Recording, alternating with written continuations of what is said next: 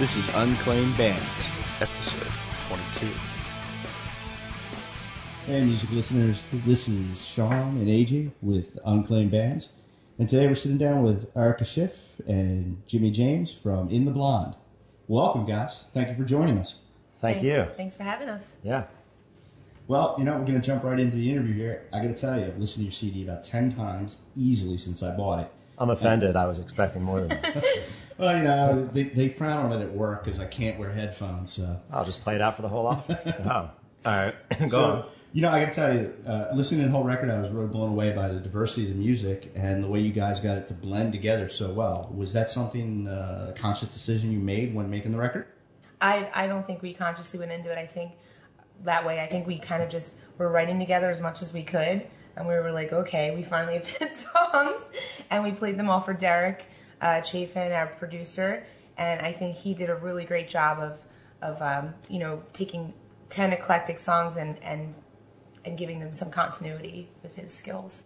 Yeah. I mean, to be fair, there's there definitely were some songs along the way that got that got cut out. Maybe not once we were at Derek's, but in the process of showing each other ideas, things that we shot down, and so it's not like we just got to ten and then recorded them. But in a way, it was. And uh, yeah, the conscious part was definitely talking about how we were going to unify that sound through the production because you could play those 10 songs on an acoustic guitar and they would seem even more even broader uh, stylistically so we talked a lot about the production and about how erica's voice would be a common thread uh, you know and the, and the different emotional themes to connect it all together In fact, we didn't even plan on making a full length album. We we went in there with a, a demo, a Yeah. three song EP in mind, and, and it just kind of turned into the Just kind of grew into full it. huh? thing. yep That's cool. That's very cool. Now, I got to ask, with your uh, different musical backgrounds, when you're writing songs together, then and now, uh, what are the challenges to bringing your musical styles together and blending them? musical differences is the least of the, the least of the trouble. that, that, that we would, uh, uh, you know, we'd bicker about what kind of beer to drink while we wrote, and it would explode into an argument. No, um, And then write a song. yeah, and then and then write a song about that probably. Uh, I don't know. I don't know that the, the the style. I mean, occasionally there would be um, something that I might bring from my taste that wasn't quite to Erica's liking, and I I'd lobby for the song, and vice versa, and those things didn't work out. But I think for the most part, there wasn't a real lot. Of, there wasn't a lot of challenge as far as that goes. I No, remember. in fact, um, I don't gel very easily with many people as far as co-writing, and with Jimmy, it just seemed really natural. I had a lot of ideas that were not finished, and he helped me finish them. He had some ideas that I gave him my take on it, which were things he wouldn't have thought of. And um, I'm more piano-driven; he's more guitar riffy. So it was really kind of a fresh point of view for me to work with him, and and I was a fan of his band before him and I ever wrote together. So Cool. um, it was it was kind of cool. Well, you know, um, with your songs, you cover uh, a lot of different subjects with the lyrics and uh, a lot of different themes. You know, from the rockin' first track uh, for a good time and all the way to what I personally do believe is an incredibly beautiful song, Lullaby. Thank you. And I, I just want to know, can you talk about some of the inspirations for these songs? Well, for me personally, um, obviously relationships are an easy thing to write about because we all, you know, have relationships. But uh, just general things in life, things that affect you, that move you. For a good time, for example, um, do you know that guy's name? There was some guy playing in Rittenhouse Square, playing in a, in a, a guitar, and there was this big uproar about how you know he, he got arrested a couple times for for playing his guitar out in public, and you know, and then people started sh- going on strike, and I don't know if there was a general strike, there but was actually. Rosa See, Luxemburg was ri- risen from the dead, and no, no, there, but there, there was some protesting. I don't know if anyone left what left I work, I but uh, if he can't play guitar in Rittenhouse Square, I'm not delivering bread anymore to Rouge. You know, um, so you know, no, there was a bit of an, a public outcry, and I think they actually, um, at the time that they were arresting him, they were citing some antiquated. Uh, law on the books, you know, you know, vis-a-vis, you're not technically allowed to get a blowjob in Pennsylvania, you know, that kind of thing. That's just sort of there and not really used. And um, there was a public outcry. And I think they actually ended up changing it and redefining uh, how many people that if you promote it and gather a certain amount of people. And that's not interesting. But the interesting thing was that at this time they were pro- persecuting this guy. Basically, it pissed us off because there's so much going on in Philly that's not good. Crime rate, murder, you know, all these surrounding areas that are horrible. And here you are in Rittenhouse Square, some ritzy area where people that live around there are probably complaining. And you have p- people arresting this guy for playing his goddamn guitar. It's like, give me a break. Like, we've come so far in history, and then we're going to arrest him for this. Well, who's funding So- the DA's campaign, right? That's the Well, Yeah, so it just, you know, it, it, it was it was very uh, upsetting. So yeah, that that that probably and that may be the extent of our sort of social political um, Yeah. part, part of the rec- part of the record. Most of it is is um, you know more personal. You know, obviously Erica and I's relationship has evolved over the course of starting the project uh, till now, and, and and continues you know to do so in all kinds of interesting ways. So some of the songs are you know about that. Um, you know, sometimes something that she wrote, sometimes something I wrote about her that she's now singing, and uh, that's sort of a Yeah. weird kind of you know dynamic going on there. and uh, so, yeah, Interesting. Some something some things I'm singing about, or you think they're about me, but they're really from him. Because we, we definitely shared a lot of uh, lyrically and musically. We both we both wrote, so you never know who we're really talking about. You guys had your CD release at Dobbs, and Schoolly D joined you on stage for a song. How did that come about, and are you planning anything else with him? Um, I had met Schoolly years ago at Bar Noir, like run into him. And then I went to this um, Bar Noir that used to be on 18th Street in Rittenhouse. Okay. Um, my good friend David Carroll uh, was the owner. And there was a Bar Noir reunion party not too long ago. And him and I were both there. And we finally like met face to face and started talking. And he was like, oh, I like you, you're cool. And I was like, I like you, you're cool. And we seemed to gel really easily. And and he's like, I want to hear your stuff. Okay, cool. And um, played him some tunes and and you know Jimmy always um, when we were in the studio, Jimmy had always said he thought uh, like some kind of rap or or, or thing you know in for a good time would be really cool uh, somewhere in the song. And wasn't sure that I should do it.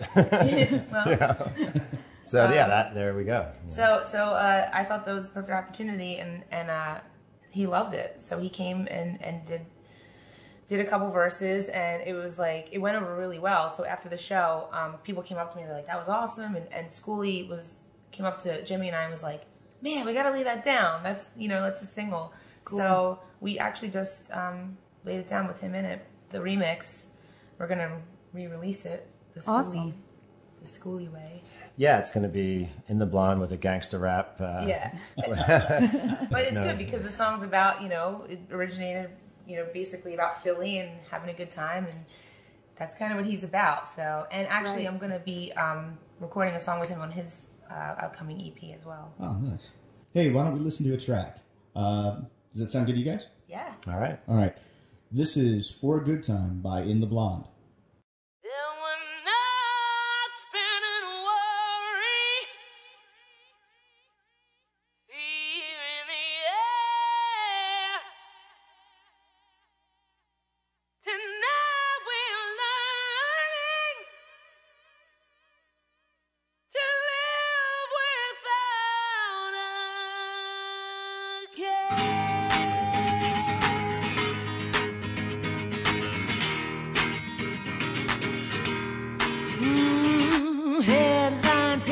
Hypnotized,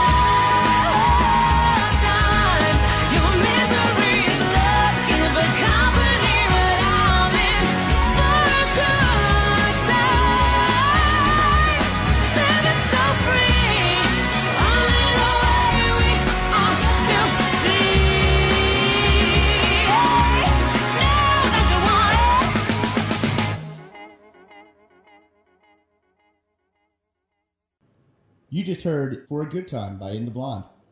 Where can we find and buy those songs? Well, uh, first and foremost, uh, iTunes. We're uh, available on iTunes as well as Amazon and CD Baby. Those are the three major online outlets. By all means, come to the shows, come up and talk to us, and we'll be happy to, to sell you one. Okay. Okay. Uh, okay, great. So everybody knows where to get the songs at. Go get them. Yeah. Now, I know you guys have a big benefit show coming up in July at resorts in Atlantic City. Can you tell us about that? Yeah, well, um, Erica has done um, some events in Atlantic City, most notably that these Miss America pageants, which is kind of a lampooning on um, Miss America for drag queens, and it's it's blossomed over the past couple of years to be a, a bigger event than just kind of a joke. It, it's kind of a serious event now, not you know not in content, but in terms of how big it is. And she's performed there, and um, you know the gays just love her, and uh, you know she's got that that that that uh, Gaga Midler thing that the gays love. she's got that, so we thought, well, why don't we uh, play a show down there in the summer, especially it gets dead in the city, and uh, we don't want to oversaturate playing Philly, so we thought, well, let's sort of do a second release show down there uh, for people that couldn't make it up to Dobbs. They uh, ended up offering us a room, uh, like a showroom to do it in at the resorts. Um, and we're sort of tying in the whole that whole community down there, making it a GLBT Alliance benefit show. So the the proceeds from the show will be going to them. And there's a new uh, place called Prohibition. They just opened up in, in the Resorts Casino. It's like a new gay club in Atlantic City that's going to be a big after party. And uh, you know, it should be it should be uh, interesting. And we're going to do more than just sort of a regular show. We're going to kind of really make it something kind of spectacular and interesting. So I'll Yeah, well, we're, we're really blessed that we get to perform in a theater. So, um, you know, we have like prime lighting and you Bigger know, we, stage to work off bigger of. stage. Yeah. We can really make it a show, and I'm, I'm more of a show person anyway. Like, you know, um, it's going to be mo- more theatrical than anything we've done before. So I'm super psyched for that. That's excellent. That's excellent. Yeah. Erica, I have to ask you this. Sorry, but after being a contestant on American Idol, what I really want to know is what did you take away from that experience? Well, um, many things. First, sleep is very, very important to your voice, probably the most important thing. And um, it's definitely true when they say you have to be ready for anything in this business because that whole Hollywood week was a major, it was a big test, and they're watching you. They want to see how quickly you adapt to change. And, and, and it's basically like be ready for anything, expect the unexpected um, you know, be able to do anything last minute and change anything last minute and do it with a smile and make it seamless because that's your job as a performer. And it, it definitely, you know, rang true uh, during that week. Also, um, television is a really, really fast way to get yourself a lot of attention. so if you want to utilize that to, uh, the, you know, the highest extent, be a drama queen. you know, um, definitely. If, maybe if I uh, had let my dramatic side come out a little more, I, you know, would have uh, given me more screen time. But it's okay because I stayed true to myself, and I also think that was a, a big lesson I learned. Um, well, that I already felt was was be yourself, be true to yourself, and always do you. So, Cool. yeah. Okay. And Jimmy, from being in the band Union Dead to being in In the Blonde, how do you feel you've grown as an artist and as a performer? Uh, well, um, as a performer on stage, I definitely drink less and, and wear more clothing. Because I drink for both of us. So yeah, so uh, so so that's that in and of itself is a bit of growth there. Uh, no, I mean the Union Dead was a very um, not be disparaging about it because I think when, if you were to dig into it, you know there was some some substance there, the lyrical content and the song structures, but it was sort of a very specific, uh, singular kind of emotional statement that was here it is. You know, it came from that tradition of uh, the Stooges and ACDC and that kind of stuff. So it was very immediate. And um, in the process of starting to write these songs, which was part of what gave birth to this, I was you know writing songs and it was like this isn't going to work. you know, I'm not going to be able to sell this to the guys here, no matter how many drinks I buy. And um, and I'm not really necessarily the best person to, to sing them either. Uh, I just started exploring more melodic territory and expressing things in a little bit more of a subtle way, um, which is not always better. Hey, I have an appreciation for for hard rock and roll. I still do, but it's something different, and I needed to grow as an artist. So the the writing's different, and um, and finding a way to, to still be myself on stage when I'm not uh, in the center of the stage, you know, which I embraced and, and was a big part of the idea behind this. So uh, I'm learning how to do that and still bring, you know, what I'm able to do on stage, but do it in a way that complements the whole and doesn't, you know, draw attention to where I'm just going to freak out and jump off a kick drum and break a bottle or something crazy. wouldn't wouldn't work so much. Maybe in the Atlantic City show, we'll It's see. really entertaining, actually. You know. So yeah, I think that's what I had to say about that. Okay. Now, when did you first start playing music, Jimmy, and which musicians do you really admire? I started playing music uh, relatively late in life. I got my first guitar uh, when I was 19, and at that time I was listening to uh, just a lot of uh, Bob Dylan and, and Led Zeppelin, and um, I mean I, I listened to a whole range of music. My earliest musical inspirations, I was more riff based early on when I was much younger. I listened to a lot of old uh, Sabbath and and uh, things like that. And uh, but the lyrical side, I've always liked singer songwriters, uh, Dylan and, and Leonard Cohen and stuff like that. I don't know. It's a weird thing with me where it's like my I don't listen to as much music as a lot of people that I know, but I tend to write a lot of music. So I don't know if I just pick things up when I'm out and about with other people and it just comes through me and I don't know it. Uh, I also probably don't know when I'm stealing something, so that's good. a lot of people that have exhaustive music collections, every time they go to write a song, they stymie themselves with, "Oh, that sounds like the seventh track off of the fourth Talking Heads record," and Right. I, I, I probably just rip it off, and nobody's the wiser, and I'm happy about it because I never knew. So, uh, but I would say from the songwriter side, I like Dylan, I, I like Cohen. I've gotten into Ryan Adams a lot lately with an R. I want to be careful that that's not Brian Adams. And uh, on the rock side, Not yeah, that we like don't love the, Brian yeah. Adams, too. I love the Stones. I love all the stuff that you would think that I probably would dig. You know, Right. Cool.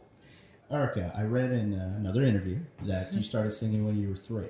Is music always been something you wanted to do and be a singer? Well, um, I actually, I think I knew which interview you were talking about, and, and um, I believe it was more like people started to notice when I was around three. I think I always just, you know, my mom tells me, like many singers I know, you always were just humming and singing since you were making noise, and um, it just was always there. I don't know how or why. You know, my dad was a big music lover, and um, I, I don't really come from like a musical family where everyone's a musician, but he had a deep appreciation for music and definitely rubbed off on me. So I think people just started to notice that it was, you know, better than the average three-year-old around then. Gotcha. gotcha. But it was always there. It wasn't. It she was still is better than the average three-year-old. Yeah, I'm Yeah, I hope going to so. stand behind that. Um, but it, it was always just there. It wasn't really a, a decision or a choice. I always, I'm grateful. I'm so grateful to have, to just have had a passion at such an early age for something. So, yeah, kind of just chose me. Now, Erica, you're a singer, a model, and you've also been acting. Can you tell us a, a little bit about the movie you just completed with Morgan Fairchild?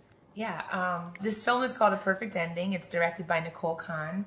Uh, she also wrote it, and um, it stars uh, Morgan Fairchild, Suzanne Westenhoefer, Jessica Clark, and Barbara Niven, and John Heard. Uh, so there's you know some good p- people in there. Some heavyweights in it. Yeah. Yeah, and uh, it was it was a really it was a new experience for me. I've done some acting, some theater, but that was, you know, the, the most known cast they've been involved with so far. It was it was awesome, and um, in one of my scenes, um, I actually play a high end escort named Ella, and my dream is to break out of that business into you know the world of music and entertainment, kind of what I'm doing now. And she um, is an escort now. only, but high end, high end people. It's gonna cost you. And Morgan Fairchild's my madam. Her her character's name is Valentina, and she's also an- my aspiring agent. So in the scene, um, she says something really funny to me. Uh, I'm not gonna tell you what it is. You're gonna have to see the movie. But she actually decided in the script to say it, so uh, it was really funny and kind of shocking. Um, but in the scene, I get to sing a song, uh, showing her uh, what I'm going to sing for my audition, and it happens to be for a good time. So that was That's you know, cool. so cool. Nice. And um, that's it. It was the cast was amazing, and, and I I believe it's it's due for a theatrical release in early 2012. Okay. So Great. All right. Well, hey, you know what? Um, really wanted to hear another track here. How about we hear um, Lullaby? Does that sound good? yeah, it sounds great. What the heck? okay. Well, this is Lullaby by In the Blonde.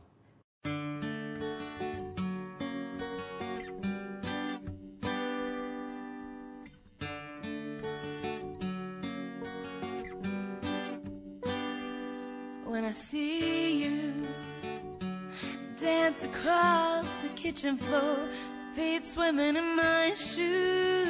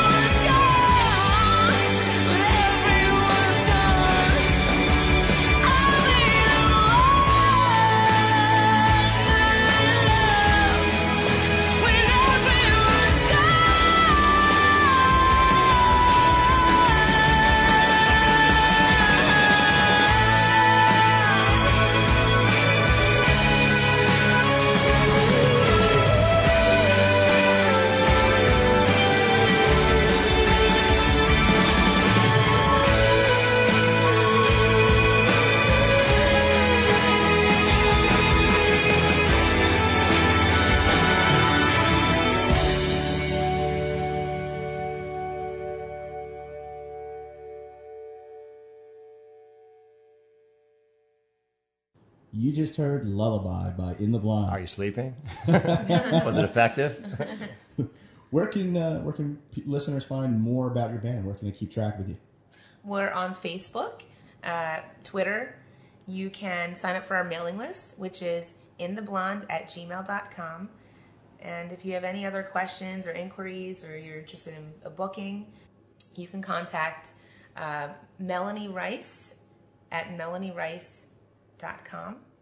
and also Reverb Nation and uh, and our record label AIR Records, uh, run by Derek Chafin at the Barn, who uh, produced the record, uh, and that's just AIR like air records. So there's two R's in a row there. AirRecords.com, and you can see we have a whole, a whole little section devoted to us as you know his most prominent and important artist. No, I'm kidding. It's got a great family of artists that support each other there, and that's another great site you can go to as well. And again, you can come to our show and meet us. Excellent, excellent. Or a bar in Philly somewhere. I'll be at Dirty Frank's later. Too. or the Rogues Gallery probably is where I'll be. Okay, great. And Jimmy, now you started acting too. Um, what drew you to it, and what have you been working on? I mean, obviously, I- I'm, I'm drawn to performing live generally, um, and my role in the Union Dead, in addition to songwriting, was clearly uh, as a front person. Uh, I, I never sort of just stood with a guitar. There was always a theatrical piece to it, and I think when I first got into acting, um, maybe I thought that whatever skills I had acquired through doing that would, would roll over, or I'd find ways to even improve and be able to bring it back to the musical side. And I found out uh, pretty quickly, you know, that it, um, it really was a lot different. There was a lot less about artifice and putting something on, which the Union Dead, there was sincerity in it, but it was also intended to be bigger. Um, and, you know, theater acting, I'm finding now is more about stripping away. And I'm not going to get too esoteric and actory about this, but um, I just really enjoy it, it begins in a in a selfish place. In a, in a sense, it's cathartic. You know, you start as a performer wanting to express yourself, and you have some knowledge that there could be something other people could get out of this. You know, and uh, and then that hopefully starts to evolve into um, just a love of the art altogether, and being able to tell these stories, people's stories, and see how other people react to them. And having done a couple shows, I just got done a show called The Shadow Box uh, in in Philly with the Philadelphia Center City Theater Works, and um, people are really moved by it. And to be able to do something every day that elicits that kind of response, rather than be walk, you know, just trying to sell people alarm systems or something I've had to do, or grave sites, things that I've done in my life. Um, that didn't last long because I told people I believed in cremation, so that didn't go over so good in the grave selling industry. And uh, I just got word today that I got a, a gig at the Philly uh, Shakespeare Company doing a, a Shakespeare play. That'll be my first time taking Shakespeare on, and I've always enjoyed reading it, but uh, so I'm excited about that, about trying what, that uh, out. What Shakespeare? Which one? It's called a comedy of errors. Oh, sweet. uh, so get ready for you know I'm I'm doing so much memorizing on that stuff that I'll be inadvertently saying thou and thither from stage probably. you know, hopefully not. Well, we're trying to make it more theatrical, so that's cool with me. Well, okay, huh? powdered wig, and here we go. Now, uh, you guys have this incredible CD, and Thank you. you know what's the next? What's next? Do you plan on touring? And if so, where can listeners expect to see you at? Well, we do have the show coming up on the 27th. Okay. Um, and we're really just in the process right now. We, we had decided that the show, we recently played at the Grape Room, uh, which is a great room. It's reopened. It used to be the Grape Street Pub. Hopefully, people know about that by now that uh, Scooter reopened the Grape Room in Manayunk. So we played there, and we kind of decided that that would be our last uh, Philly gig, probably until after, kind of right around after Labor Day. Um, so many people go their own way in the summertime. And uh, so we decided to go down and do this Atlantic City thing, which we're excited about. And we have a lot of preparation for that because it is more than just a show. It's gonna, there's going to be a lot of elements to it. And um, we're going to be putting up soon when we talk about uh, the website and the Facebook and the Reverb Nation and all that. We'll be putting up our next Philly dates and possibly some New York stuff and some things down into Delaware and Maryland soon. But we don't have a a regional tour planned yet. We'll probably start with some two or three day stints up and down the East Coast. you know. Plus, I think we're working on you know getting the show together um, for the 27th, and I want to see what it turns into to see what types of venues we're gonna what's most conducive to the type of show because it's not I, I don't think it's gonna just be like a band like uh, here's a song talk here's a song talk it's gonna be you know a little more involved in that so um, and we're releasing we're gonna release a single with Schoolly I'll probably do some club appearances and uh, we're looking into getting involved in all aspects of multimedia with the music. So you can be looking for stuff online. Um, there was talks of webisodes and stuff that you know bled into the songs and cool storylines that go with music because a lot of them have themes around them besides just relationships. So Mm-hmm. um, it's going to be eclectic, kind of like our music. Lots of different things. What can your fans expect from you guys in the future? Well, I think um, everything that we're doing now, we're going to continue to do. Um, we're going to keep growing and changing as artists, as artists do, and I think just keep getting bigger and po- probably more extreme, take more risks. Um, again, like I don't, I, I'm the type of person I want this to be more than just songs. I want an experience. I want you to come and have an experience and Right. have fun and, you know, want to come to every show.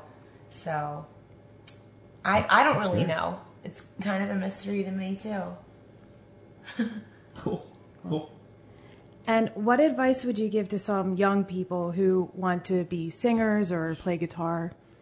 It's hard to. I mean, that's. I mean, it's it's it's a good question because w- when people tune in and check this out, hopefully they are young or inspired people, and um, if they dig on the music, it's nice to hear from people who you uh, admire. What to you know to, to give you some insight on that, and yet it's hard to give an advice that's that doesn't also feel a little uh, tired. You know, just don't give up and don't listen to other people and all, and, and all that stuff's really important and true. It's just been said a whole lot, but I think that so yeah, I am just probably going to stumble over a couple cliches if, I, if I try to go too far with it. But but um, it's a it's it's it's a really different, crazy territory out there. And I think one of the key things is is you have to stay. If they just want to play or sing, then nobody can stop you from doing that. I mean, that, that's a different thing from make, trying to make a life out of it. Uh, I might not be the best guitar uh, person because I play guitar primarily to write. I, I, I'm not a great guitar player or, or aspire to be. I really like songwriting you do if you want to make make more of it than than just kind of being home and doing it, which itself is a beautiful thing.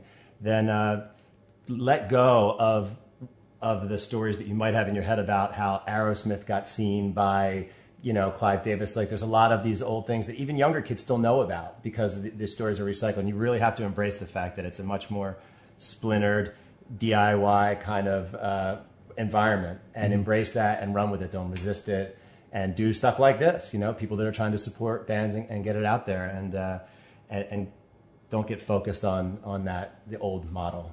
Gotcha. Yeah, and I would also say that as far as anything you do in life, any career path you choose, you know, do it because you uh, you really love it, not because you're in love with the idea of being famous or a rock star.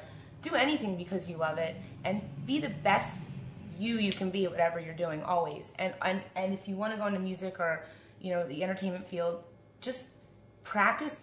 Be the you know take every job you can get to get experience. I I've done so many random jobs as you know I'm a working musician. That's mainly how I support myself, and I do the oddest jobs, and I'm ready on. The, you know, someone calls me, oh, I'll be there in an hour. Nothing's beneath me. I'm not too good for anything because every single experience I've, I've had is, has brought me to where I am now and who I am and, and what I can do.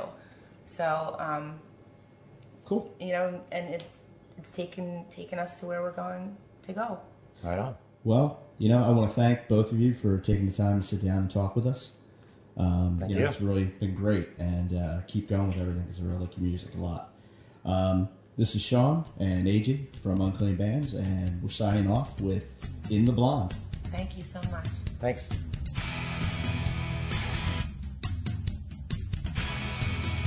The statements, views, and opinions expressed in this podcast are solely those of the individuals and in no way reflect the views of Unclaimed Bands, its parent company, or subsidiaries.